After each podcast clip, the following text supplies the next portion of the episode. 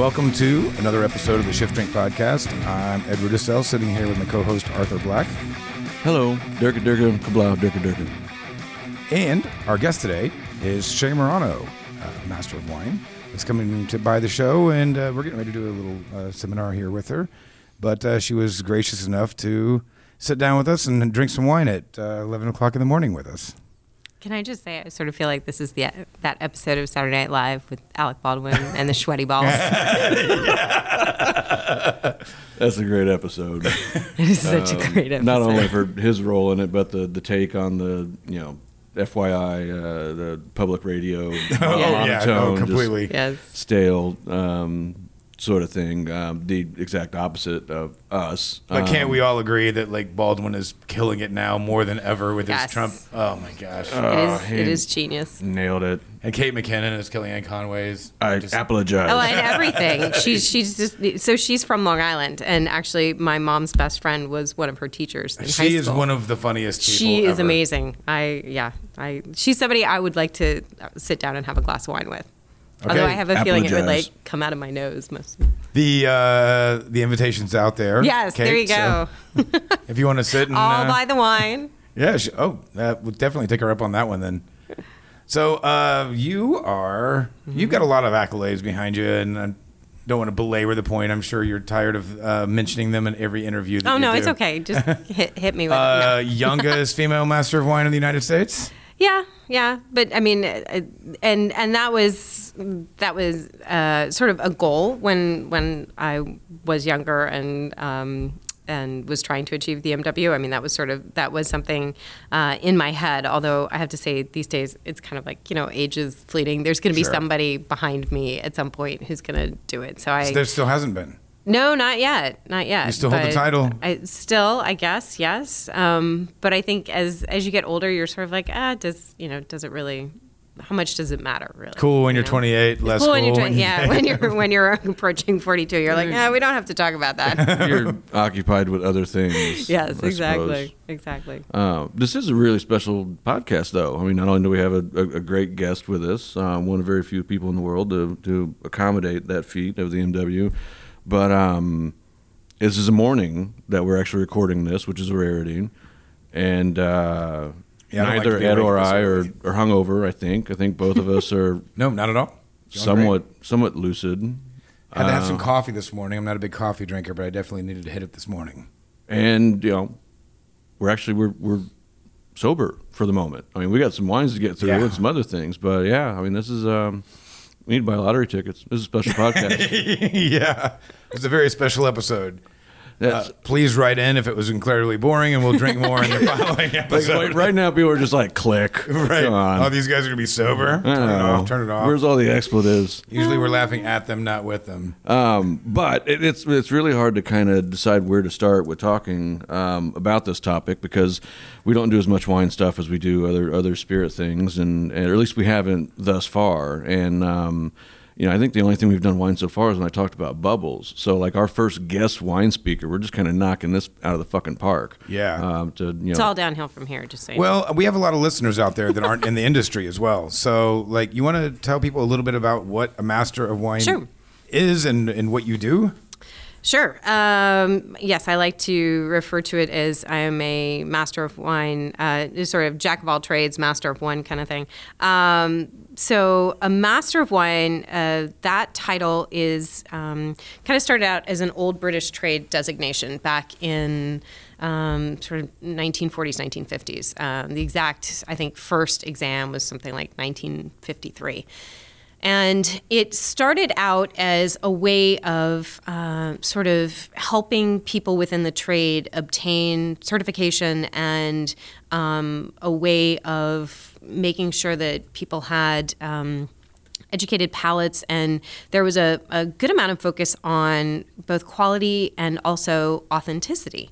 Um, and the idea of being able to authenticate uh, you know, a, a, lot of the early questions came um, on the MW exam were focused on, you know, you've got a pallet of wine from X, you know, how do you make sure that it is what it says it is? How do you authenticate the wine? So that idea of, of sort of almost traceability um, and that something, you know, if it says it's Chateauneuf du Pape or if it says it's Chianti or Rioja, that it is what it says it is. And so um, early um, early MWs were, you know, involved in the in the wine trade, and uh, a lot of people sort of selling um, wine and and um, selling wine to supermarkets, consumers, that that kind of thing, and then sort of it grew into a lot of wine education. Um, the first sort of non trade, the first journalists um, that happened in I want to say that was Jancis Robinson actually, and then we expanded into um, you know the first non-British MWs. Uh, that was in the early '90s, and today it's become um, you can kind of think of there two sort of um, uh, top certifications within the wine trade, the Master of Wine and the Master Sommelier. And, and I get asked a lot, sort of, what's the difference? And, um, you know, are you a wine master? Are you a sommelier? That kind of thing. And um, the two exams are actually structurally very different. And so that's, um, that's one place to start. But just in terms of what they do, the sommelier, the Master Sommelier has always been focused on restaurant service, whereas the MW is, again, very much focused on the trade, sort of selling wine, wine education. There are a lot of MWs who are winemakers. Uh, it, it's sort of a, a, wide swath across the across the industry. The exam is you know noted for being incredibly intense because it's a four to five day exam of tasting and then essay writing and then it culminates in part three which is a research paper which is kind of almost like sort of a, a dissertation on a, on a particular topic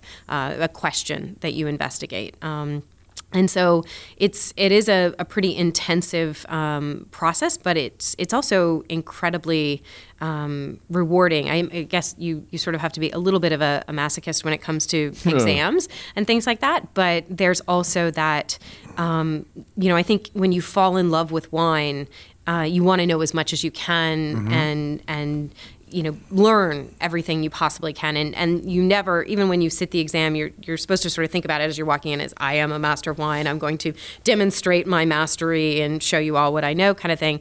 Um, but you also have to realize that in many ways that's just a stepping stone on your journey because you don't know everything. Everything always changes. There's always a new vintage. There's always a new grape. Yesterday I, I learned like a new region in Spain that I had never heard of. So I mean there's always something new. So it's a constant kind of journey and you have to be open to that. That even if you have the title MW or MS, there's um, you're still learning. Well, um, you still got to earn a living afterwards. You know, not that, that doesn't too. make you marketable. That too. Um, and it is definitely a genre of study that engenders passion. You mm-hmm. know, to to your point. Yeah. Um, regrettably, I think so many people can get, get lost in academia and the studies to where they're way overly academic about a glass of wine and they forget why they actually got into it in the first place, which is right. enjoyment, you know, mm-hmm. and sort of communal gathering of friends and hanging out and just just drinking, you right. know, like which is what I fell in love with back in the very very beginning. Which I, mean, I don't think I can you know, relate to I mean, that. I was like, going to totally ask you that. Like, I mean, yeah. I, every time I talk to any, whether it be Som, Advanced, mm-hmm. Master of Wine, um, whatever, um, I there's always like a bottle right. that was that aha moment, or maybe mm-hmm. it was an experience. Usually it's a bottle, but sometimes it's just an experience of being in the right place at the right time, and the atmosphere is like, okay, I, I totally get it now. So I was 16. wow, I was drinking Mad Dog 2020 when I was 16. um, mine was cheap Italian table wine. Uh, I was on a high school trip to Italy, and our with our Latin teacher uh, in high school, because yes, I was that much of a geek.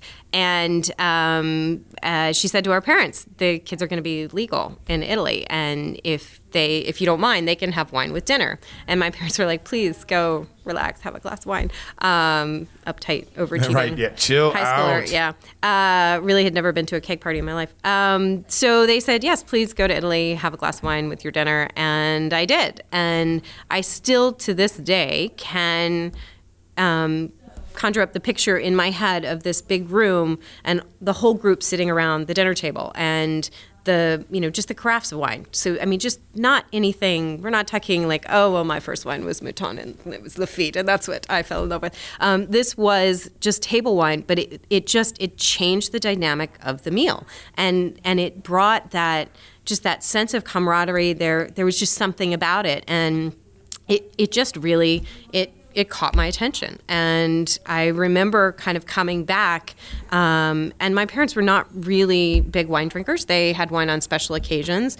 Um, but the joke in my family is that I was actually I was weaned on grape juice um, when I was two. My mom would say, you know, do you want a nurse or do you want grape juice? And I'd be like, grape juice.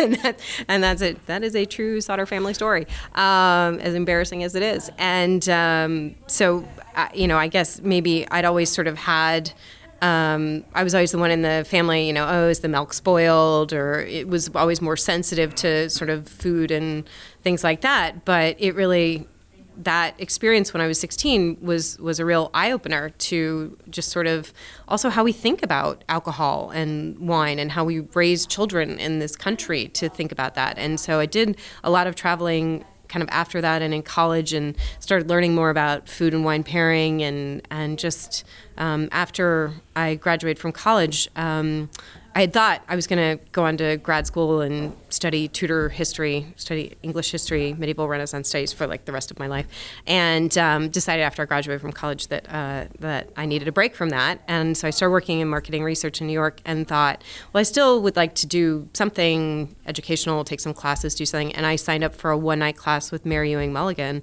and her husband Ed when they'd released uh, one of the Wine for Dummies book. Great book. And Yep. yeah, fantastic book. Still and, use it all the time at the restaurants. And and she happened to mention that she ran this wine school and they taught these wine and spirit education trust classes WSET classes and I thought well that sounds like a really interesting thing to do and that was that was that was just it and it just kept going and going and going so All right, so I, a couple of things. Um, you'd mentioned a little while ago Jancis Robinson. Mm-hmm. Um, for listeners that are out there that want a really great reference um, source of information, because there's a lot of misinformation in the wine world. Absolutely. Um, as in every other you know genre of academia and you know news, fake news.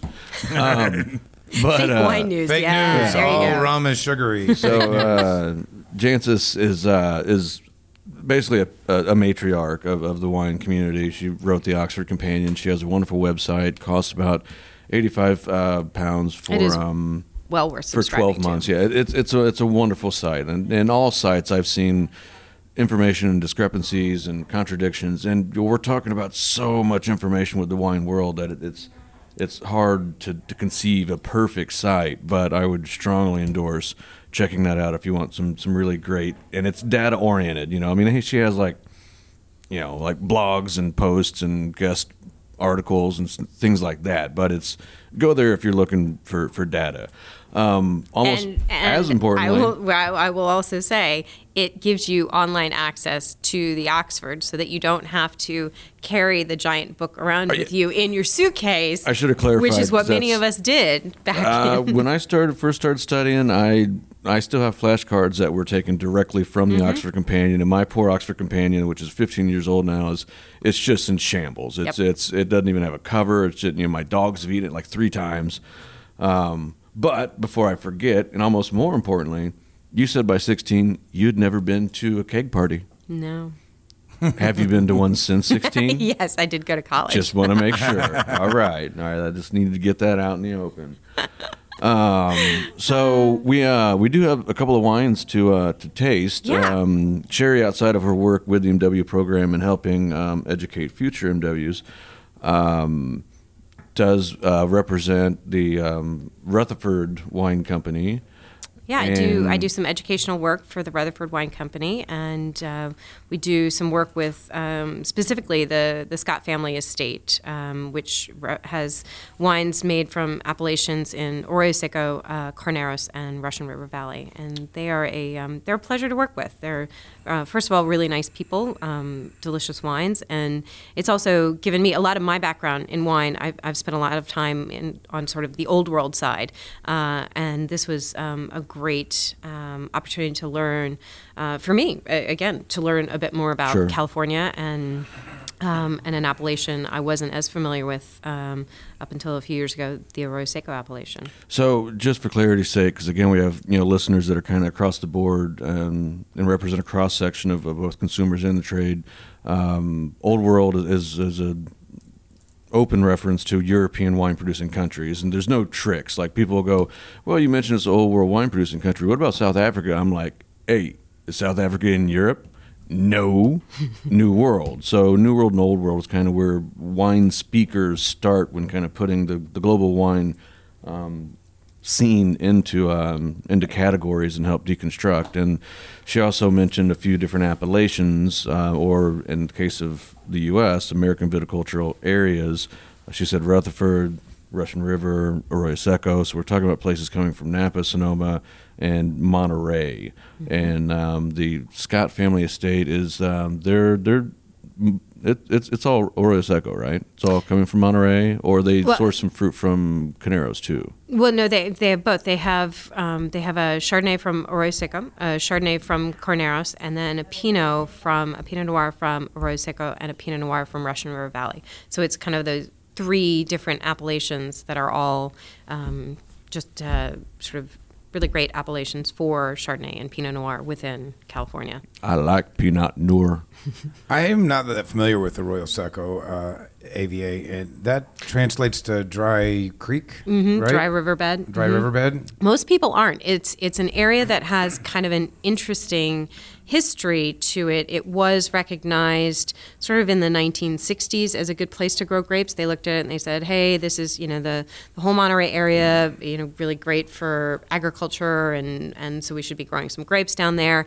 Um, and they started doing some plantings. In fact, at one point in the very early 70s, it was like 25,000 acres planted all, you know, kind of at once. Um, and a number of big uh, wineries went in there. We've heard of Wente and even, you know, Paul Masson and uh, and Almaden. They were they were in there and, and making wine. But one one of the issues that they didn't kind of take into consideration back at that point was the fact that this area sees um, a tremendous amount of, flo- of flog. Flog. Flog. Flog. It sees a lot of flog. I hate um, flog.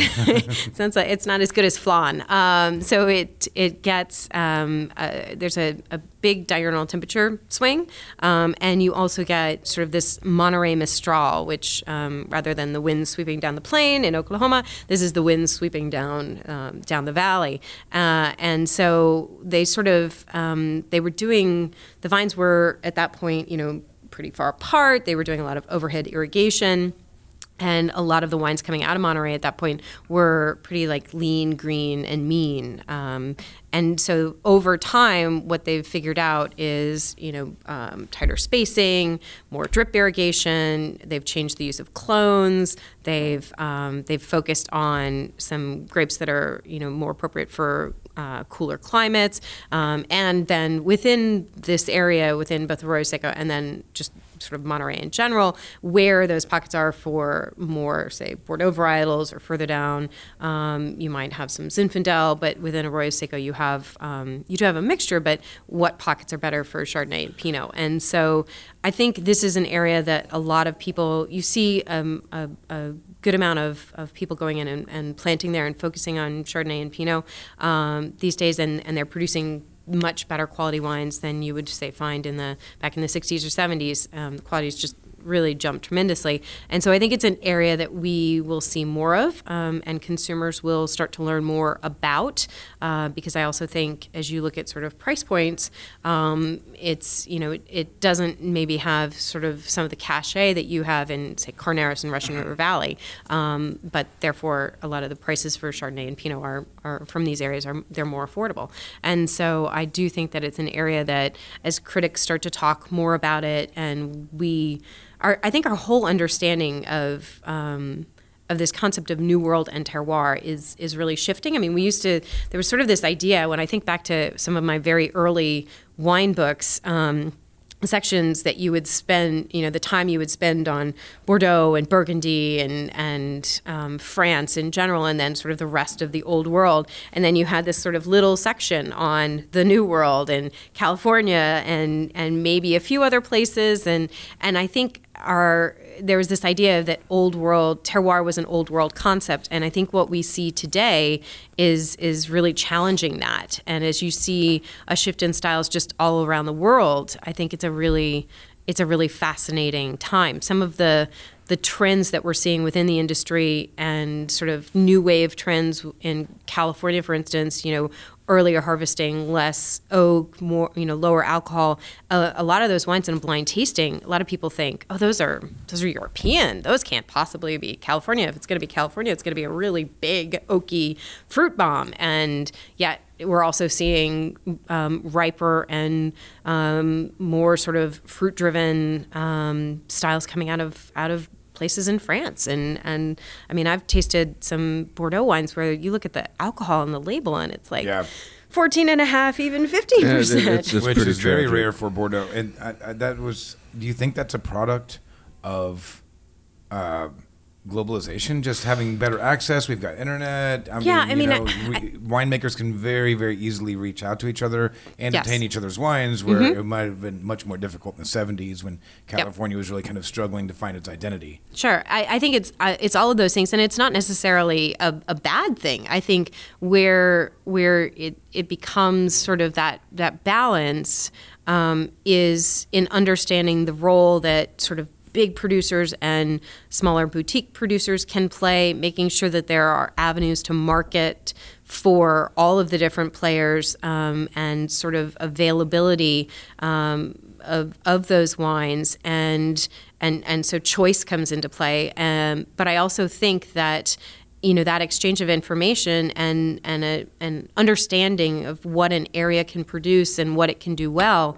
um, is is really important. And and to have that dialogue is is valuable. So I, I think you know there's I think things can change, should change. I think global warm or climate change comes into play. It's a Chinese conspiracy. I've heard it it's it's a government. hoax, but I mean, we see it in grapevines. Um, you know, you look at English sparkling wine, uh, and and so I think all of those things. I mean, that that's why you start to just get really excited about wine, what's going on and what people are doing. And, and you have these, you know, new generations of people who come in and, and start making wine and playing with wine. And, and it, it should be fun. I mean, wine is that really, to me, it is the most interdisciplinary subject out there. It is everything. And I think it has as long as we don't try and, and push it into that box that it has to be X or it has to be Y. Um, you know, I, I think a lot of times I, I find myself saying to this to um, saying this to MW students, you know, this is not a fine wine exam. This is a wine exam, and so you have to understand everything from you know A to Z, from whether that's White Zinfandel to you know. I don't know what starts with an A. Uh, yeah, Amarone. I mean, you go. know, it's it is everything, and it and it's at all different price points and and market segments. And I think sometimes we get so caught up in in you know wine is this or that and i mean we talked about it last night sort of that idea of the black and white and you start to learn that it is so much gray there there is such i think beauty in that that The more you know, be. the more you the- realize you don't know. Well, that's hundred percent true. Yeah. Absolutely. But you know, I was thinking, you know, if you're still listening and you don't know that much about wine, hopefully we haven't scared Hopefully- you off at this point. Sorry, but that would no, be no, my no, you're good because I mean, this is like how serious this is, and I think a lot of people we discussed this last night as well. I think a lot of people don't realize that this is an avenue of study and it's a career. Like, if, I, if somebody would have told Mm-hmm. yeah me my in my friends twenties, think i drink for a living but you know you know, yeah, the if I could- glamorous yeah, Mm-hmm. job we all tasting for a living, sitting in a conference room, getting ready to give a seminar. right But I mean, you know, wine is an intimidating world, and I always liken it to the rum world because you have four dozen countries making rum that are in wildly different ways, and Mm-hmm. yes, they each have their own sets of laws and traditions, but they have nothing to do with each other. And I think that's the intimidating part when people get start getting into wine, and so like. You know, you've you've got across the spectrum. Like you're educating master students, but you're also coming out and you know doing things like your uh, seminar today, where we're talking about the Arroyo Seco Mm-hmm. uh, appellation. I mean, how people that literally are walking in and are horrified to go into a wine store. And there's a lot because especially now in 2017, you can even go into a, a like a Whole Foods and there's some decent wine on the shelf. Oh, sure. I and a lot you've got to, and you've got to, you know, but you've got to be able to figure out what the hell it is. yeah and and and you know So how do you do that without scaring people off? Well, you know, it's hard, and and I I guess the thing I always sort of remember is is two. how um, is how scared I remember being kind of at the beginning, too. I mean, I remember I was in college there was one restaurant on campus where you could um, you could go and have like a nice dinner. It was sort of a sit down it's called the oak room. And you could get wine on points. That you could order a bottle of wine as long as you were 21 and you could get wine on points. That was sort of our you know our system of um, uh, for for food money, and I remember I had been doing some reading about Zinfandel and um, about serving temperatures, and we were I ordered a bottle of I want to say it was like the um, I think it was Rabbit Ridge Zinfandel because I can still remember the the blue color and the rabbit on the on the label, and um, the woman in the oak room brought it out and I tasted it and because I remember we still sort of had that aspect of the ceremony the presentation of the bottle. And I thought it was a little warm and so I asked her if she would chill it down a bit. And she looked at me and she's like you don't chill Zinfandel and I was sort of like, I mean, I had, you know, I'd been drinking. You're gonna get punched in the face.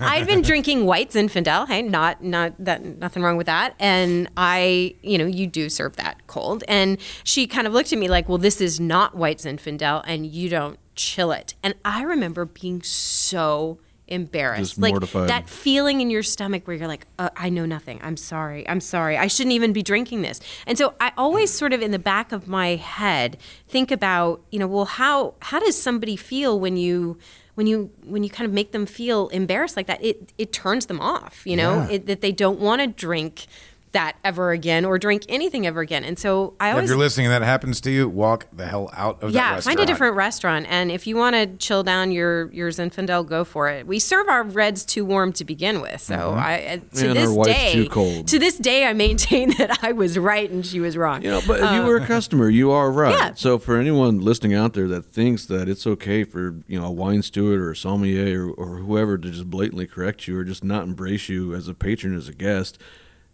screw them. Yeah. No, the the customer is right. Mm-hmm. Um, there are lots of misconceptions out there about how to drink wine and what temperature to drink wine Well, and and what kind of glass and everything I mean, else. I've seen you know plenty of people drop ice into their wine. And Uh, and if when someone wine. when someone Mm-hmm. buys it, they take ownership of it. And trust me, I mean, I was the first person a long time ago to where I would go to an event and I would see, you know, uh, some people there that were buyers and collectors, and um, some physician with his partner would be there, and they would, they would be pouring crazy Amarone or some beautiful decadent white Bordeaux, and then kaplunk, you know, someone grabs some ice and throws it in there. It's like, you know what, son, you paid for it. You know, I always say I don't give a shit if you like Scotch and Skittles. Like whatever you want to do when the product I'd you be like M and M's more than Skittles, just you know. Uh, chocolate and I Scotch know for the record the goes it's more rather well. me. Yeah. I'm more sort of bourbon and peanut M and M's, but just Ooh, It's yeah. a great pairing as well. Yeah, well, so bourbon guys, and peanuts in general. I know bourbon and yeah. anything. so Anybody? I digress. Bourbon country. We digress Um, a lot. Don't worry. If uh, But that if no one in here has had chocolate and dark spirits, whether it's rum, bourbon, scotch, chocolate Uh, and dark spirits oftentimes goes a lot better than a lot of chocolate, Chocolate and, and wine rum. pairings. Unless we get into Madeira, but anyway, that I- education I aspect's digress. so important because when you are on the other side of that counter, um, you know, and it is intimidating. You know, the first time that I decided, we made a conscious decision to learn about like beer when Mm-hmm. I was 19. we went to a liquor store that had they didn't sell any cheap stuff, and so they never bothered carding us because they didn't think anybody our age and their right mind would possibly go in and buy beer that expensive. But when we were setting ourselves to task to do this, and a good example, of, Strategery. in addition to your Oak Room story. Um, and I've told this story many times. I was trying to kind of educate one of my friends. This is just a couple years ago uh, with the cocktail scene, you know. Right, and you were he- just 19 a couple years ago. uh, Is no, no, no. This is a different story. I wish I was 19 a couple years ago, but I was in the Pacific Northwest. He works for Microsoft. Doesn't uh, he sees this as a very snobby kind of business to be Mm-hmm. in? We take our wine too seriously. We take our spirits too seriously. We can sit and talk about all these, like, oh, I smell currants and Right. whatever. And so we uh, went to a cocktail bar in Vancouver. Um, trekked up from Seattle and went to Vancouver, and we're w- two of four people in the whole place. And we got our drinks. Uh, first off, I asked the guy, you know, I'm like, what do you recommend on your menu? And he looked at me and said, I wouldn't put it on the menu if it wasn't good.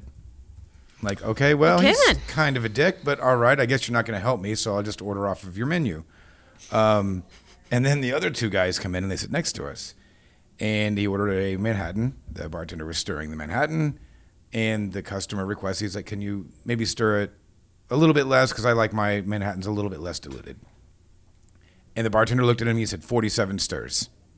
That's what it needs. I know my ice. You don't know my ice. It takes 47 stirs. Have you ever read The Art of Ice, sir? There's an art of ice. I no. tried looking it up. I tried looking it up. I haven't seen it. Maybe it's a oh. Canadian publication. And I was so pissed at the service that guy got because I hear I, I am with my friend that already that's his perception of cocktail bars. Yeah. That they're pretentious fucks behind the bar. Yeah. And here it was a, a perfect demonstration of what he already had in his mind. Now And you know why there were only four Those people guys there. that got the Manhattan, super cool about it. They're like, "Oh no, I never read that." And he's like, "Well, here's what it says." And the bartender stood there and gave him a lesson on ice. When he came back over to us, I was like, "Yeah, can I get my check? Mm-hmm. Like, Yeah, I'm not going to sit here with an asshole like you when I can get treated really well down the street." I Yeah. believe it's an addendum to the Ice Companion.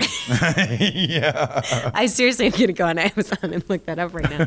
um, I, yeah, I, you know, I think we as an industry have done so much to turn off people uh, when it comes to especially wine. I mean, we're our own worst enemy. It's amazing. It, it's amazing people love wine as much as they do, and they really, truly do. I mean, part of what I, I one of the hats I wear too is in marketing research and done a bunch of work uh, with consumers and consumer perception of, of wine and other products. But when you talk to people about wine, they they they'll admit, you know, I, I oh I don't know anything about wine, but they know what they like and they they it's not even they like it they love it they enjoy it. That is their their escape their getaway. That is something like that they you know they share with other people. It comes down you you know there i always say there's no i in wine because it, it's that we um and and so people ween. yeah. People rarely talk about wine and it's a it's a solitary experience. It's almost always about oh I shared it with so and so or I had this bottle with my friend or with this meal and it's there's always sort of that that that sharing aspect with wine and I drink alone. You're never drinking alone if you're with your dog. See, I told you. that's still sharing your wine. Uh, and they now make wine for cats too. So that's another story. Uh, but I, I, I really do think that, that, you know, we, we need to do more to reinforce the idea that, that people are making good choices when it comes to selecting wines. If they're trying different things and they're experimenting, that I think that that's, that's great. I want to go off and uh, get away from the wine for just one second. It's not really getting away from the wine, but you just kind of automatically segued me in. So there is a wine app out there that helps people do this that you helped to develop. Am I did, yeah. I work for a company called Wine Ring. That is one of the other hats that I wear, one of my other projects. Um, and I am a, a partner in the company. And we've come up with a way of um, making recommendations off of an individual's personal preference. But what is sort of special about the app is that while we are sort of quote unquote curating the wines and, and so they're in the database and we're objectively um, uh, looking at them, analyzing them, it's not my recommendations. It's what do you like and and how does your sort of personal preference in wine express itself? And so one of the things that was uh, that was so attractive to me about the concept initially was that it, it's from the individual out rather than the industry pushing in. And I think that that is something that we you know we don't do enough of when my friends come to me and they say I want you know I need a recommendation for a bottle of wine. And I get this all the time and you know my my mom will call me from the wine store well what should I buy? And and I go through sort of a litany of, of questions with her. It's like well what what do you what are you looking for? Tell me more about what are you eating or what are you know what are you in the mood for? And I I know my mom's preference is enough to help her pick out a bottle of wine but I it, it's not so much about what I think, you know, what I love, because I, I, you know, the things that I like, and asking me to pick my favorite wine is just like that is Sure. I, that's like the hardest. It's like asking you to pick your favorite cat.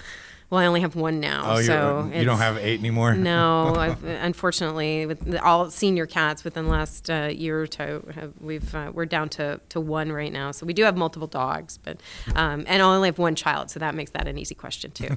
um, but we do have multiple fish, so I could probably have to pick a favorite. Look fish. around the house. Um, Someone's missing. Oh, wait, it's the kid. The dogs are all here.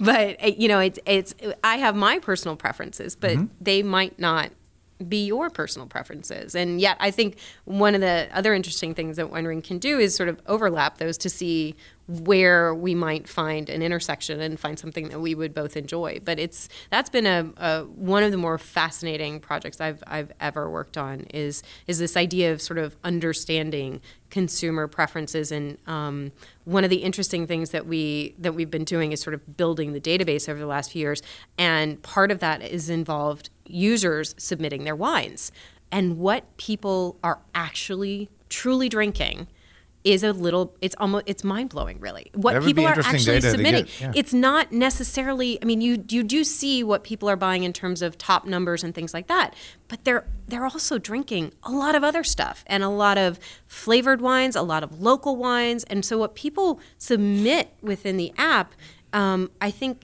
you know a lot of times we think about a certain especially once you're in the wine industry we think about this sort of tier this top tier of wines and yet it, it goes like this. And so you're only kind of looking at, at a, a small segment and you, you kind of have to get your mind wrapped around there just there's so much out there. There's so much different stuff out there. And so that's um, i think the marketing research side the, the research person in me just loves all of that and enjoys it. in light of the discussion on all the consumer preferences and all the options out there, um, the app, other resources, the extraordinary uh, just umbrella of academia, which I, I, I agree with with Sherry 100%. Over like every 100 people, um, uh, what the hell is that damn statistic? I used to say this all the time. oh yeah, one out of 100 people on the planet work in some capacity with with the wine uh, business and you can do the Kevin Bacon thing, like tie everything Oh, yeah. with few degrees of separation back to Wine wine. wine. You know, geology, um, biology, you know, chemistry, winemaking, business, all this stuff. Regardless of all that, uh, the most important thing is don't take it too seriously. Mm-hmm. Um, you got to remember that it should be about enjoyment. Um, you got you have to find people out there, retailers, uh, wine stewards in restaurants, industry professionals that can hear your wine voice and help facilitate the enjoyment process. Never allow yourself to feel intimidated. And if you have friends out there that are collectors or would presume you to know that they are collectors, um, don't give them too much credit. okay? they, they probably don't know as much as they think they know, Right. especially if they insist that you think they know about wine. That's a big red flag. Okay, wine unfortunately becomes a pissing contest uh, with, within many social circles, and it never should. It What I think is funny not. about that, though, is that very often the people that uh, get the snobbiest about wine are, you know, on the retail side of it, right? The, the the Somms that are out there. Not every, of course. I mean, there's there's a divide. You know, there's the people that are very serious about it, but are very realistic about it, and there's the people that just take themselves way too seriously. But I have yet to meet a winemaker like that.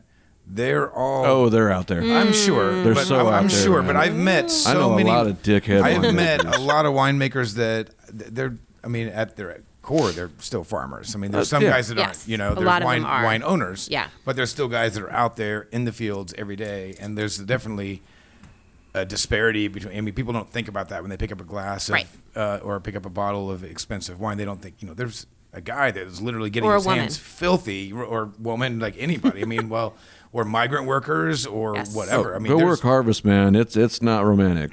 No. If you don't come back with cuts and bruises, Oh, you're yeah. not you're not working. And that's what I was getting at. Like, I mean, there's people out there. I mean, it's a farming job at Mm-hmm. the beginning. You know, there's a lot of that goes in afterwards, but Yep. it Like starts with hoses the growing winery. Yeah. grapes. All right, so we need to get to these wines, and Oh, okay. Usually I'm the one where like you pull a string and it's just like blah, blah, blah, blah, obviously Sherry and I have a lot in common in that capacity. she rattled through a bunch of stuff about Arroyo Seco. She talked about um, clonal variations of grape types. She talked about uh, vine density. She talked about winds and, and climatic conditions. Everything she was getting at, basically in summary, is, is saying that over time, Monterey has moved from something that was producing a little bit uh, more industrially, um, or at least larger uh, amounts of wine, and through all these conscientious endeavors um, between management of the vineyard, planting appropriate grapes, they are emerging and have been emerging as a very high quality wine region, even though it doesn't have the sort of fame as Napa. And you got to remember, everyone has heard of Napa, but it only represents 4% of all California production. There are tons of other appellations in California and around the United States that are making some really awesome stuff. And the winery that we have two wines to taste today do represent that, that sort of conscientious awareness of appropriately matching certain grapes to certain areas. And that's very important when you're talking about grapes like Pinot Noir and Chardonnay, um, Pinot Noir especially, that are pretty damn finicky and unforgiving. And uh, they're very selectors, uh, very selective in the, the lovers um, in terms of the land that they um, are compatible with. Yep. So, um, are there a, a few things you want to mention about Scott Family Estate itself, and then we'll we'll taste Sure. through a Chard and a Pinot. Yeah, um, so a family-owned uh, property, um, and they own, uh, I think there are four or five, I think there are five now, uh, different vineyards within the Arroyo Seco appellation. Um, one kind of on the, the valley floor, one sort of Arroyo Seco. If you if you can kind of imagine it, it almost looks like New York State kind of flipped around. And so there's this one piece of it that is called the the gorge that goes out. It's almost like Long Island, and um, that is actually an area that kind of warms up a little bit sooner uh, and and gets um, uh, some more sunshine. The fog lifts there uh, first, and so that is actually where they grow um, a few more of the Bordeaux varietals. Uh, but then there are some other vineyards that they have kind of at that elbow uh, of the of the kind of the valley floor around the riverbed and um, and up into the gorge, uh, and so it gives them a really interesting palette to play with in terms of the the Pinot Noir and the and the Chard that they're producing. Um, one of the things that I think is is always so interesting about these wines um, is this idea of acidity and um, that when we when we usually do these tastings, we've got the Arroyo Seco Chard next to the Carneros Chard, the Arroyo Seco Pinot next to the Russian River Valley Pinot, and you've got the same variety and you've got um, usually the same vintage that you're comparing, and it's always really interesting to see the different expressions of the grape. And so there are some similarities. There's some slight differences between these in terms of um, the amount of oak, the amount of malolactic fermentation, and um, and all of that. But essentially, it's a very similar approach to winemaking, and yet what you see is is a different expression of the grape. Out. different structural differences. Yeah. So, Yeah. certain grapes out there have inherent tendencies in terms of acid levels, their ability to ripen sugars, thus make more alcoholic or less alcoholic wines. And that's going to change uh, depending on the climatic conditions and the place it's planted. So, um, a wine's grape variety, or a grape variety's natural um, acidity is is going to be further determined into the wine that it is made into by climatic conditions.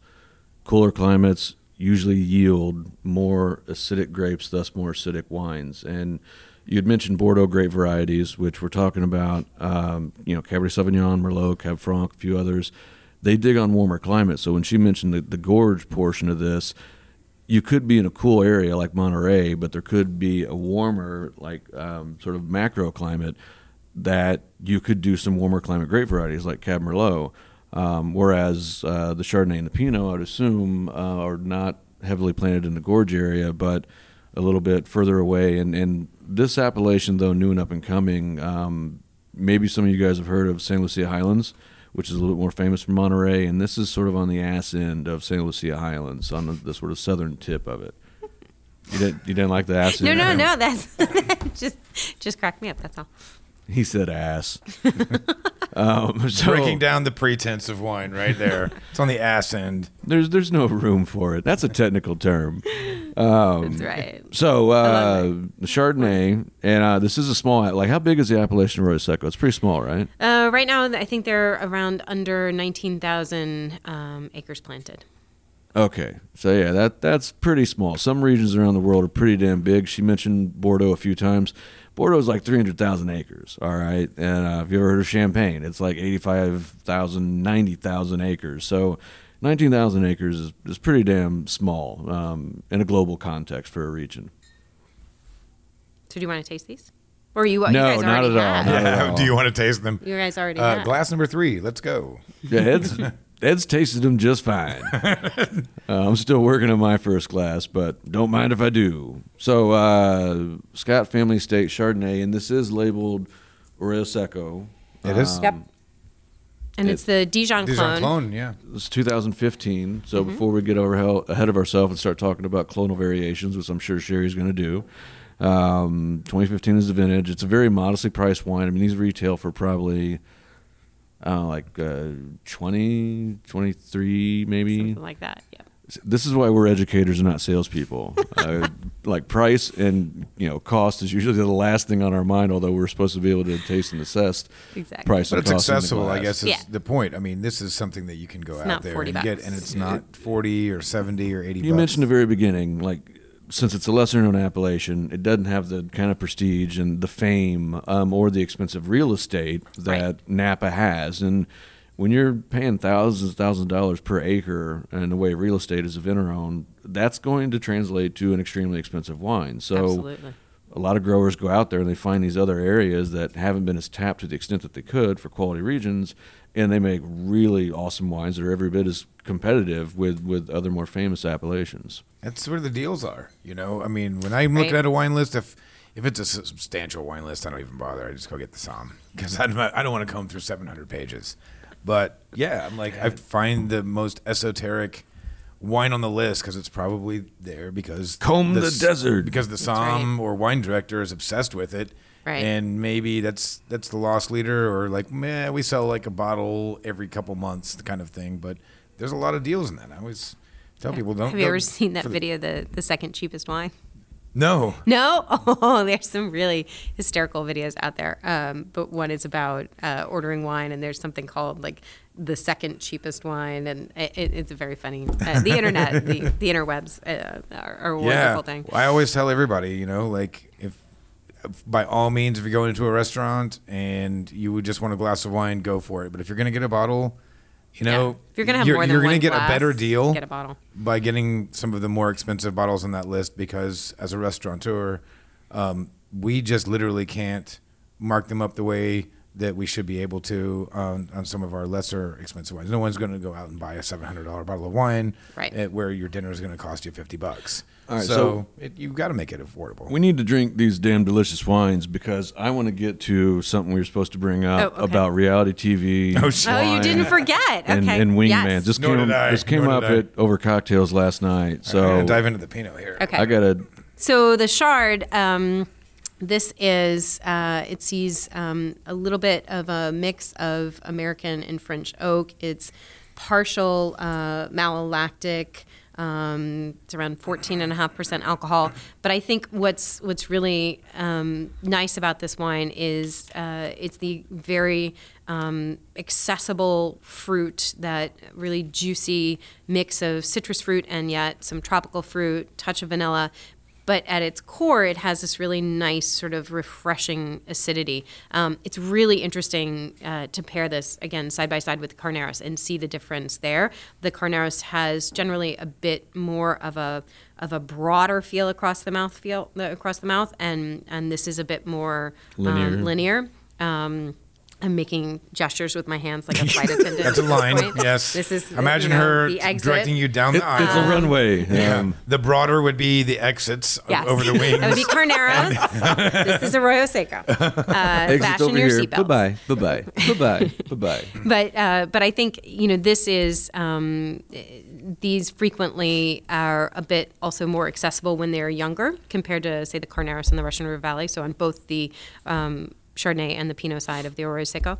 Um, but I, I just they're just easy drinking. They're not really really big alcoholic um, oak bombs either. Uh, these are they're it's a bit more of a restrained style, and I mean it's funny to use the word restrained with, with California, but I think you find that more and more that people are producing things that are not um, you know really alcoholic and sweet and and very very oaky and so i think what this does is if you've got somebody who likes chardonnay but they're looking for a particular style you know they're not looking for as much oak they're looking for a bit more acidity you know this is something that kind of fits the bill and then you have um, the, within the Scott family, there's the Rutherford Wine Company, there's the Rutherford Ranch wines, and then there's the Scott Family Estate. So different estates and properties within the portfolio. You've also got the Rutherford Ranch Carneros Chardonnay, which has 100% uh, new oak. And so you, you see, or sorry, it's 100% oak, and I think it's 85% new. So then you see a bigger, fuller expression of Chardonnay and more oak. So you have kind of I think people are starting to to have a preference within Chardonnay for different styles, and this is something I think that um, can easily fit. Yeah, so all flavor in a glass of wine, um, coming from like a, a blind taster or deductive tasting, can be traced to essentially some some some major points. And there's the rabbit hole goes deep, and there's tons of variables, but any glass of wine is going to taste the way it tastes because of one, the grape it's made from, in this case Chardonnay, mm-hmm. two, the location that it is cultivated in, and you're talking about climatic conditions and soil structures. Three, the thumbprint of the winemaker. How's it being made? No oak, oak, new oak, old oak, small barrel, big barrel, American, French, Slovenian Eggs. oak, etc., etc. And then lastly, eggs. the age of the wine itself, because wine is a living, breathing thing. It does age and, and, and does um, not necessarily always in the best way, but it, it evolves over, over, time in the bottle. Um, so, like oak, coming to that third point, um, can have an extraordinary impact on, on a wine and, and totally um, sort of change the, the character um, of something that doesn't spend time in oak. So, in a very sort of simple layman sort of discussion, um, you know, what is it about, um, or how does oak, in your opinion, really change the flavor of wine, the texture of a wine, um, the the character of a wine? Layman. Discuss. No, well, I mean, I was just thinking about this, that this too. is not so, an essay like, question. As you were talking about that, I was like, you know, I we see a lot of customers that come in like, oh, I don't like my wine super oaky. Mm-hmm. You never hear that from that exact same customer when they order a bourbon or rum or mm. something else that has been aged in oak. And you know, I wonder I, I, if people just don't understand what oak does to a wine. Yeah, I mean, I, I think also with those with those other beverages with spirits, um, I think I think the nature of the oak, the character of the oak, how it's expressed is is very different, especially because you have such a high level of, of alcohol that you're dealing with. That on the nose, I think that can really change everything, change the experience. Um, I think with oak, um, gosh, that, in many ways, that's sort of that's a that's a really tough question. I think you, from a consumer standpoint, if you think about the spectrum of flavors and aromas that you get with Chardonnay, um, when it's unoaked, you tend to get something that's more sort of floral and citrusy. And then as you move along the spectrum of oak, you get much more, and the more, the higher the percentage of new oak, you get much more vanilla and toast and um, butter and uh, and sort of baking spices. And and so I think you you have to kind of start to figure out what and and both styles can actually you can you you can have a preference for both. I mean, it's not like you can like one no, or the absolutely. other. But I think to start to understand that when it's when the wine is unoaked, you get much more of the sort of primary fruit of the grape versus when it's oaked, you have more of the process and how it's made impacting the aroma and the flavor. You have some different additional layers. Yeah. And Ed, you t- like touched on a, a, kind of a cool comparison just to throw out there. Like mm-hmm. certain grapes are more expressive, um, that is more floral, more exotic they jump out of the glass a little bit more, whereas other grapes are a little bit more neutral. And you'd mentioned bourbon and oak, and corn as a as a base ingredient in spirit production is very um, it yields a very neutral spirit. So mm-hmm. it, it, enables it to be a really awesome canvas to assimilate all the flavors of oak and, and showcase oak. Um, if there's anyone who's ever had moonshine versus aged bourbon, you can relate to what I'm talking about and Chardonnay. Sorry, this is 2017. Now we call that white whiskey. Oh, of course, yeah, yeah. white dog, yeah. white whiskey, white lightning. Good way to rebrand something that tastes or terrible. something that a young distillery makes because they don't have they haven't had time to, to age it yet. What I always say the greatest trick the devil, devil ever pulled was getting you to drink white whiskey. it stuff's terrible. Or convincing you he didn't exist. Yeah, well, I was a twist on that. Which Come he- on, man. I used to. I'd never believed in, in the devil, but recent political circumstances are, are You like that Saturday Night Live skit where you- where uh, where um, Bannon is played by the Grim Oh, yeah. yeah, death enters. Um, you know what? I think that, that this, this Oh, we digress. this administration might resurrect SNL just entirely. oh, they are. They already. I mean, have. it's yeah. There's more people watching SNL in the last three months. SNL, live it up as long as you can before you get shut down from some sort of you know right state by censorship. the Department So- of uh, Television Censorship. Corn oak bourbon, um, Chardonnay, very much in the same way, is a relatively neutral grape varietal, although it's it's um, it's one of the more regal like white wines you'll have out there. If you drink really decadent, amazing, crazy expensive white Burgundy, um, if you are partial to Chablis, anyone who knows me knows it's one of my desert island wines, absolutely. Um, and then some some New World Chardonnays that can be very age worthy and, and, and very regal.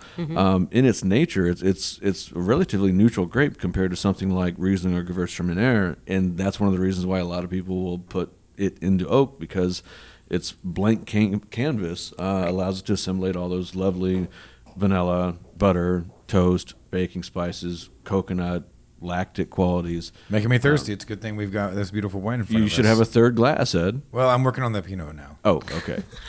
Um, so uh, we tasted through the Chardonnay. Yep. Uh, it does have wonderful structure. To uh, to Yeah, Sherry's point, yeah, strong acid-driven wine. A little bit of oak in there. Mm-hmm. Um, great fruit to it. Uh, let's move on to the Pinot. to the Pinot.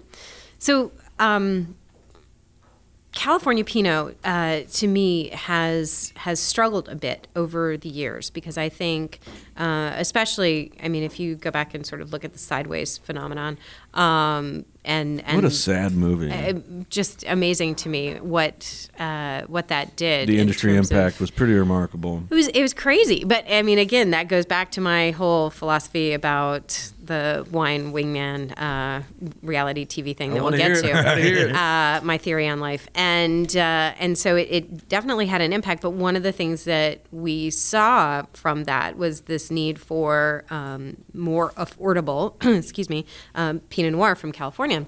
And there was a lot of Pinot, I think, that was planted in places that weren't great for In Pinot. haste. Uh, yes. And so to me, a lot of California Pinot has this sort of what I can best describe, sort of my association with it is if you've ever grown tomatoes and you've gone out to your garden and handled the tomatoes and then come back and smelled your hands, that there's an overripe, underripe character to me, a green A pungence. yeah, then I get that on a lot of you know sort of lower end um, Pinot Noir. That in my head, the sort of explanation that that I have is it's planted in a place where it ripens sort of too quickly without there are components to it that don't have the opportunity to catch up. So you have this combination of underripeness and overripeness at the same time.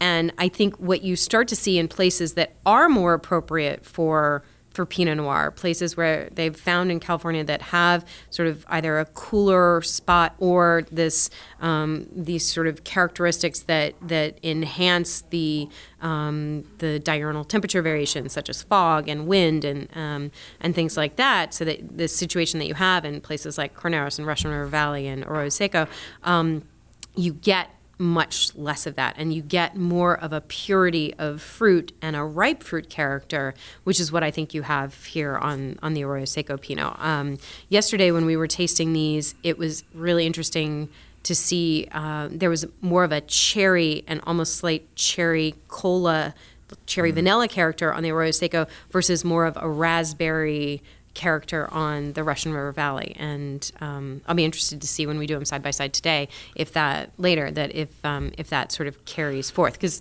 actually you know on different days you you Yeah, kind yeah, of the different. wine speaks differently to you, so we'll Mm. we'll kind of see, but um, but I do get this very um, sort of clean, pure, ripe fruit character in the Arroyo Seco Pinot. So uh, Pinot is not a grape that you can plant in haste, and often, oftentimes it's A not a grape that grape. you can can cultivate in a cost savings capacity. Um, Other Think great. sideways, you screwed us all.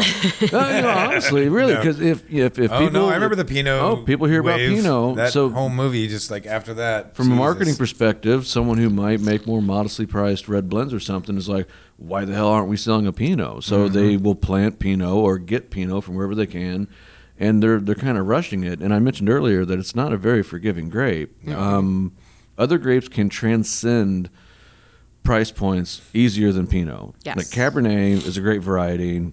If you drink a ten dollar Cabernet coming out of Argentina or Chile, and you drink a thirty dollar, forty dollar Napa, um, and then you even go up to scale, it's they're all going to have certain Cabernet characteristics: dark fruit, herbal characteristics, tannins in the mouth, grip, little bit of, of massivity, and, and, and some degree of muscle to it.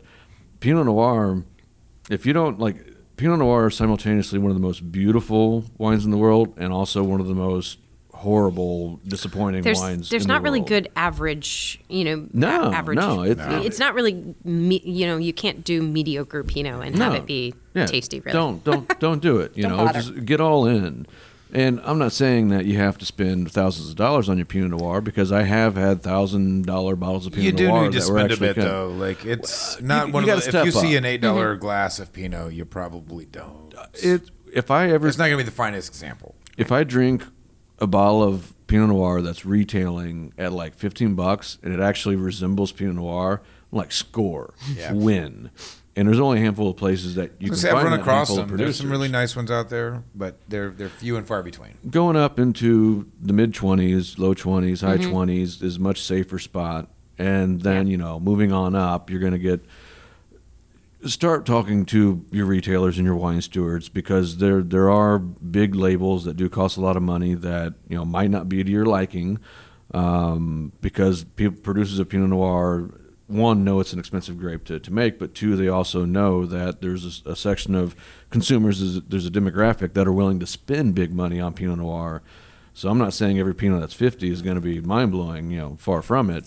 Um, but it, it's not a great like You got a better shot at it. Yes, I, there, there's a correlation between quality and and price point that I think is a little bit more sound than some other great varieties out there. Um, and this one again is, is probably something that retails in the upper twenties. Um, this is Arroyo Seco appellation as well. Uh, it is 2014 what we're Yes. drinking. And um, before we start talking about wine and wingmen and reality TV, uh, it is labeled with Dijon clones. Yep. Uh, grapes out there have different variants. Grapes are particularly mutageous. They mutate from improper cellular reproduction. In case you weren't confused already, let Arthur continue. I'm gonna button this up into Break a it down. nice break it down, thing. man. Show us. Well, occasionally these these clonal variations happen, or they're they're produced in a lab that are very favorable to certain conditions or flavor profiles or whatever. And Pinot probably has what a hundred clonal variants. Oh, Sherry? Pinot. I mean, Pinot is one of the most mutant grapes. Pinot is, uh, in particular. I mean, it's one of the oldest grapes that we think um, was domesticated over. If Pinot was an X Men, what kind of which X Men would it be? I, I honestly have never thought that. I don't know why, but you said mutant, and well, don't who was the yeah. Scarlett Johansson character? she's just awesome. But that's Avengers. Oh, okay. Sorry. Well, it doesn't matter. That would be Something like that. Ah, Mystique. If I'm- Mystique. if I'm- changes constantly. If this Yeah. glass is Scarlett Johansson, See? I'm going to get my face in it. oh my god. okay, then.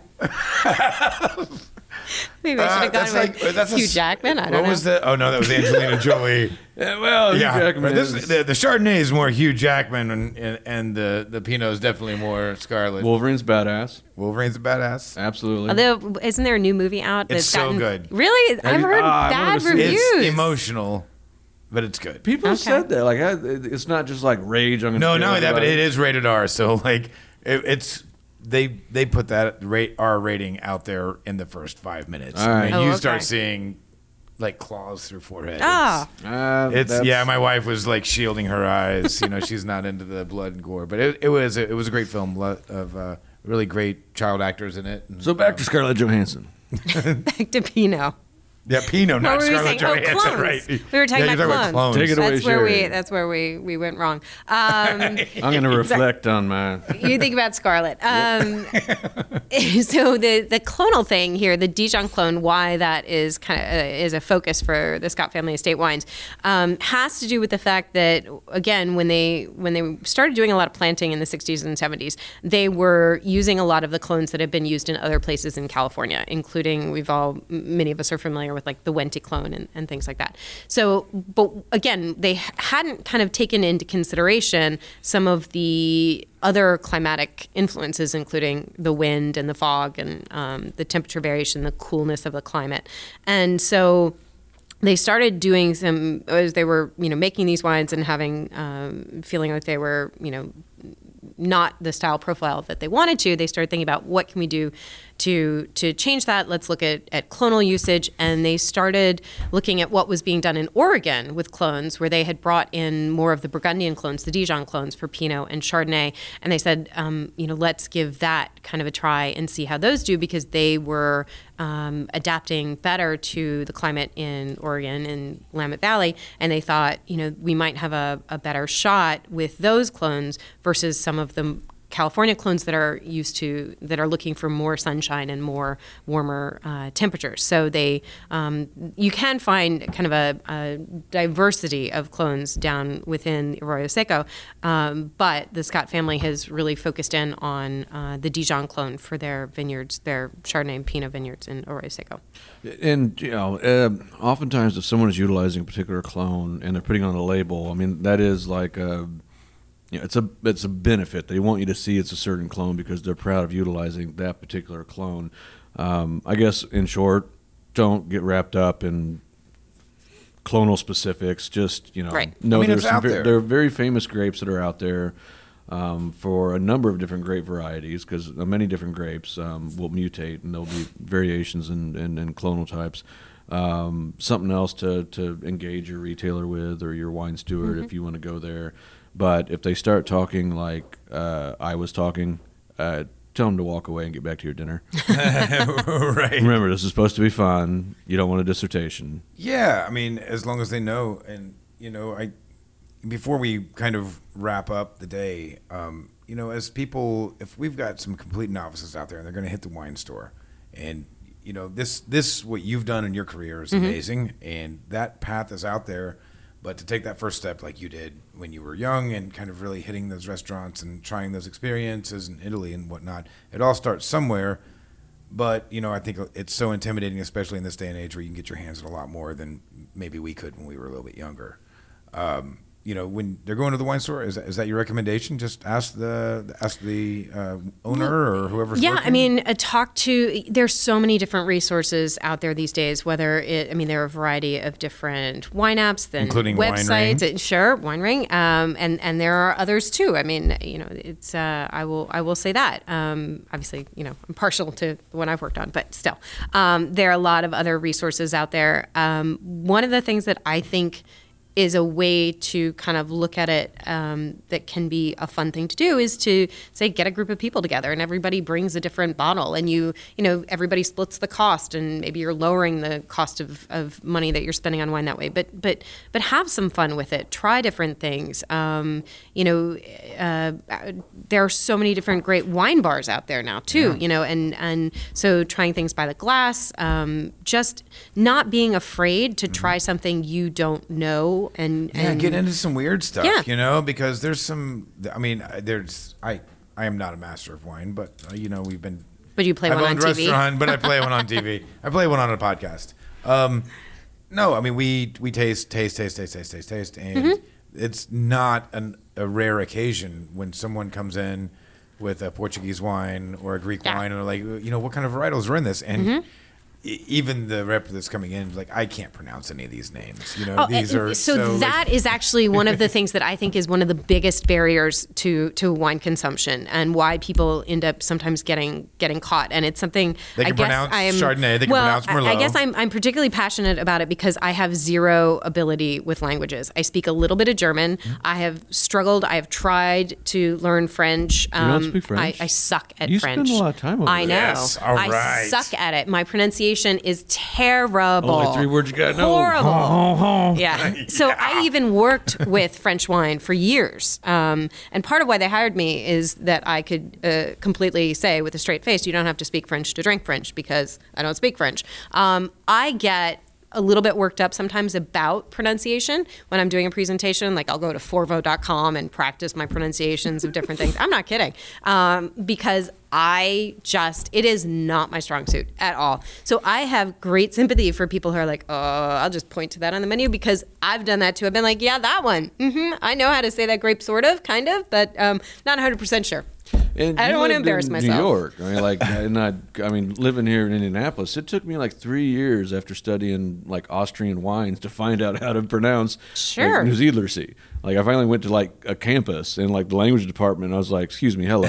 right. And this is dating I- myself because this was apparently before you know Google language. Yeah. you Oh, know, I'm always hitting that for- pronunciation. Forvo.com, I'm telling you, is like a It is genius, good. genius website. And there is a great book out there, although I think it's out of print and it gets kind of pricey. But how to pronounce uh, like German, Mm-hmm. Italian, uh, French wine labels. It's it's and those are Well, I'm glad to hear great you're not stories. one oh of the people God, that I, because you know, I've been to a couple a couple nice restaurants, you know, with, Mm-hmm. with stars, um, and the the Somms always, uh, you know, if you do the, the tasting menu, you get you know ten different wines from all over the world, Right. And I, it cracks me up every time the Somm comes over and tells me what I'm drinking, but it says it.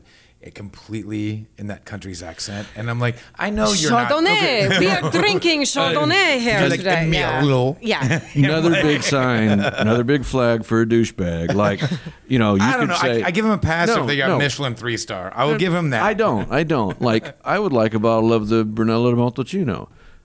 That's fine, as opposed to, I would like a bottle of Brunello di Montalcino. Like, where the hell did Mario come from? Right, right. You know? I just I think it's it's one of those things that again we get really sort of wrapped up about and twist it. You know, you have to be able to pronounce it to drink it. Chateau And, Margaux. yeah, and and it's just Chateau oh, Margaux works just fine, man. Yeah, uh, we don't tend to have an issue if if if you've got a French winemaker sitting here and he's talking about um, you know someplace in Napa Valley or in you know someplace in California. And he is pronouncing that with a French accent. We don't sit there and go like oh that's actually not how you say that. I mean, we think oh yeah. that sounds really lovely and beautiful and I'm swooning slightly. But it doesn't the, the reverse doesn't work. And so if you know I I do the best that I can and I try and and get it right but at the same time I think what really matters is is in the bottle and you know it's just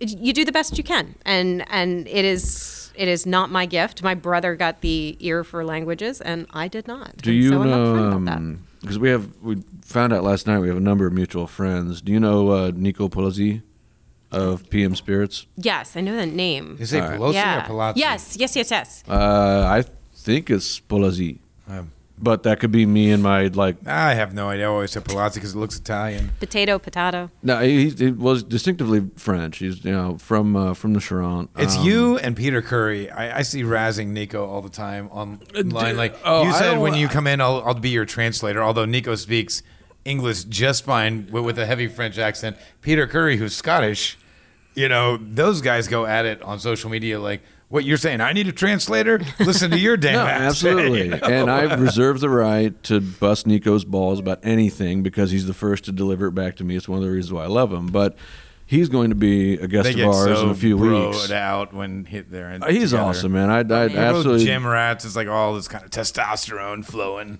I got much respect for Nico, but it's real Nico's a hard to guy. understand what the hell he's saying. And when he comes, That's not true. when I when he comes to Indianapolis, I'm like, hey, if we get lost and separated, you're you're a dumb mute. oh my Don't God. speak. You know, you're gonna get hurt. uh, Oh, my depending on what side of town we're on.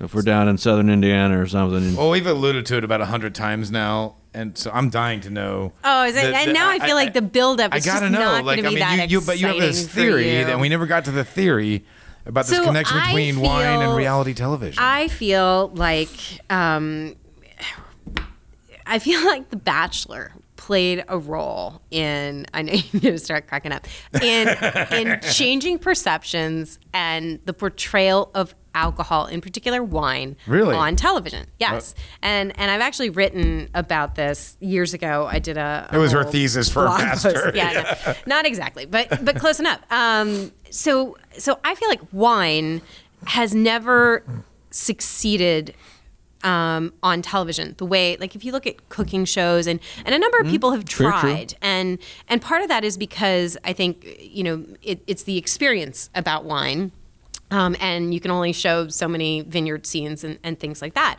But you put wine in a supporting role, and it changes the dynamic. And if you look at at at how wine has then been portrayed on specifically uh, with reality TV shows, and then and then it sort of caught on with other television shows too. If you think about um, what was that Cougar Town, uh, the one where they were always drinking like giant glasses of wine, and it. It, it sort of with the bachelor in particular the very early years of the bachelor um, I mean this in, in all sincerity if you watched how wine actually especially in the first few years they had two winemakers who were who were bachelors and they would go and visit even when it wasn't a winemaker they went and visited wine regions they did a whole thing in New Zealand at one point Oh, there was always a date Was in a one of winery those in the, the Benzinger never- family? Andrew Firestone and then one was um, yeah. Okay. the other one who was uh, uh, partners um, Ben uh, Yeah, yeah, yeah. uh, All right. So- Flangen, I've Flannery- never seen this show, but now I'm like, I feel like I'm missing out on a wine you're not, show. You're not missing on shit. Well, Right. actually, what's really, really interesting is with this latest iteration of The Bachelor, you saw more spirits being drunk than Ah, wine. well, so The Cocktails. Bachelor was not a wine drinker this go round. He was. It was. I don't know whether it was Scotch or bourbon or or you know, but something. It was sort of more brown spirit and obviously you know cocktail glass kind of thing. It was spirit. I think that informs And so- industry trends right there. Yes. And so you would watch these people, there was always wine and always some sort of, you know, association with the the number of dates where they went on, you know, wine regions and whatever. And then they've actually this season released their own bachelor wines. But then you actually saw it sort of spreading if you look at the reality um, sort of world in terms of the reality TV world, the the Real Housewives shows. That and the- I, and- I have to admit, and I hate to admit, I've seen but a lot of because my wife watches it. Wine, big role. You're right. So that so many of them actually release their own They're wines. always drinking wine. They're usually not drinking that great of wine, but right. they're always drinking. But they're always it. drinking wine, and there was something accessible about that that I felt like you started to see that trickle down effect. Like, oh well, they're doing it. That's what you're supposed to do. You're getting together with your girlfriends. You're you know dating 25 women, dating one man. You should go have a glass of wine. But I I really do think that, I really do think, in all seriousness, that there was something about If you're dating 25 that. women, you need to be drinking more than a glass. You need a that, coke that habit. wine had really not been shown on TV in in the same way, and it it there was a dynamic that shifted slightly, and uh, and the the way that it came through was wine as the ultimate wingman. That's interesting. So, um, you That's my crazy theory, and why I can justify watching. And The you heard it here first, folks. well, perhaps Um, not, but You mentioned Ben. So, I like Mm-hmm. it. so it's Ben and Mike Benzinger. Yes. And Mike was pre- he's a pretty cool dude. He Mm-hmm. was, uh, he's nice enough. I spent a little bit of time with him because we had, we had, were you one of the bachelorettes? absolutely not. oh, really, dude? You think I'm on bottom? No, no, not at all. All right, all right. He's Um, vying for the bachelor. No, not at all. But the bin guy, complete d bag. Um, and their wine, which was involved, and I know Yes. you're never supposed to talk shit about brands. It's not cool. Apparently not in your portfolio, huh? no, no. It, it was it was once, and you know it was fun. if I ever start to like lean into that direction about a rum I don't care for, I get the eyeball, the side eye. Like, Ixnay, walk away, Arthur, walk away. so you know, we, we we skipped our first question. You, Um, We totally that. did, man. Yeah, we did. We forgot That was the because very bad. first I'm not sure that anybody's going to remember anyway. Um, well, so why don't we why don't we kind of circle around with our first question and then our last question, and before we wrap up. Yeah. So uh, typically we always ask people to start. Uh, what did you have to drink last night? Um, two cocktails that I can't remember. The oh, should I be even like saying all this? No, yeah, you're fine. the- two cocktails. Um, and then I we were did at Plat 99 in Indianapolis. right, and then I did have a glass of Madeira of the yes, you did. And like It was a she very small glass. she- it was a very small glass, very but small glass. like they came to clear the table and they like grabbed the glass and it was literally like an eighth of an ounce, and she was like, "Uh, uh wait, I'm wait, not wait, done. There was I'm not done. enough to take a final sip. I'm not gonna waste my Madeira. drops." And I'm all for Madeira gonna conservation. waste Okay, Madeira. mind you. Madeira conservation. I'm going to start a club, That- Madeira conservation. I will join. I, I, we need to do that. Yeah, I had several cocktails there last night. That's as well. a whole other podcast. Not surprisingly, Madeira, um, I went the rum agricole route, um, but even more so than just my usual taste preferences for agricole rum. Uh, our bartender last night was Ryan Ehrlichman, and uh, from Indianapolis. Yeah, uh, very uh, talented. At Plat 99, a talented young guy. Um, actually, he's not as young as I thought he was. He looks like a child, but he's like 33, 34. I thought he was like 22. You that's why I was always really impressed with his talent. Like, wow, man, you're like young. You really grasped onto this. I hate Uh, people but- that look younger than they are. but he's gonna hit. Uh, he's gonna be in Martinique in a couple weeks, and, and hopefully mule me back some of the rare agricoles that we can't get here in the states. So I really wanted to chat with him last night, and I was happy to, to join up with you folks and uh, and That's have a few. What were you drinking last night? I had a couple glasses of white burgundy, but um, I wish I would have looking looked at or take more note of the vintage because it was a little bit acid deficient. It was it was okay for the price tag. I think they it was it was a lofty wine by the glass. Um, Oh, we were in a hotel bar. yeah, very true, but still, even with those standards, it was more than I. It wasn't drinking as well as I would like it to have, but food was lovely and company was lovely, Oh, that was a blast. I Um, love that bar. and That was nice. Um, the other question we always ask at the end of podcast is, "What's your hangover cure?" What's my hangover cure? you have none. You drink it in such moderation that it's not even a concern. We have to have a hangover cure just to finish every episode. Sherry's glasses are both full. Ed and I's glasses Are are, multiple both times empty. Yes, I also have to give a presentation here. Um, Good point. Hangover cure. Usually we're slurring by this point in the My uh, podcast. goodness. Um, a Yep. lot of water and some Gatorade. Um, electrolytes. yeah, and um, usually some some like eggs and gluten free toast. There we go. That's now it's what I go important to note that uh, she cannot eat gluten uh, due to dietary Yes. restrictions, and that's not Right. like on a diet. She's not trying to lose God. weight, and you know. Well, I should be, but uh, uh, I disagree yeah, with Uh, uh, no. If I could eat real pizza, I I would. right? Yeah, you know, and be like, I want a gluten-free pizza because Oh, that's God, the no. best tasting pizza I can get.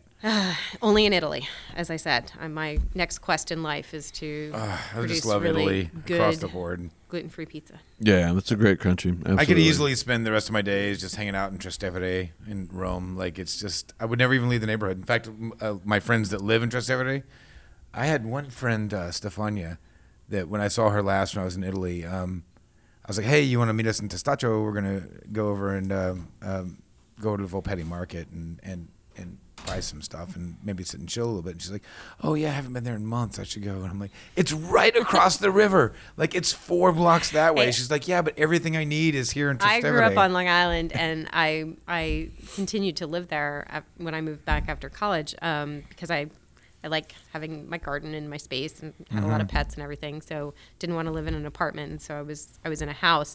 Um, but it was very difficult to get my friends who were living in the city to actually take the train out. And come to Right, right. Yeah, that was too far. So, is there any way for our listeners here that are interested in kind of learning more about you and what you do? Uh, you have social media Follow- presence? I do. I tweet occasionally. Um, Less than Donald spend Trump or more than Donald Trump? significantly less. That can't be and the- that at- can't be the- the bar. That's the benchmark, either. right? Um, yeah, I mean, I'm I I'm definitely sort of Chardonnay, out sad.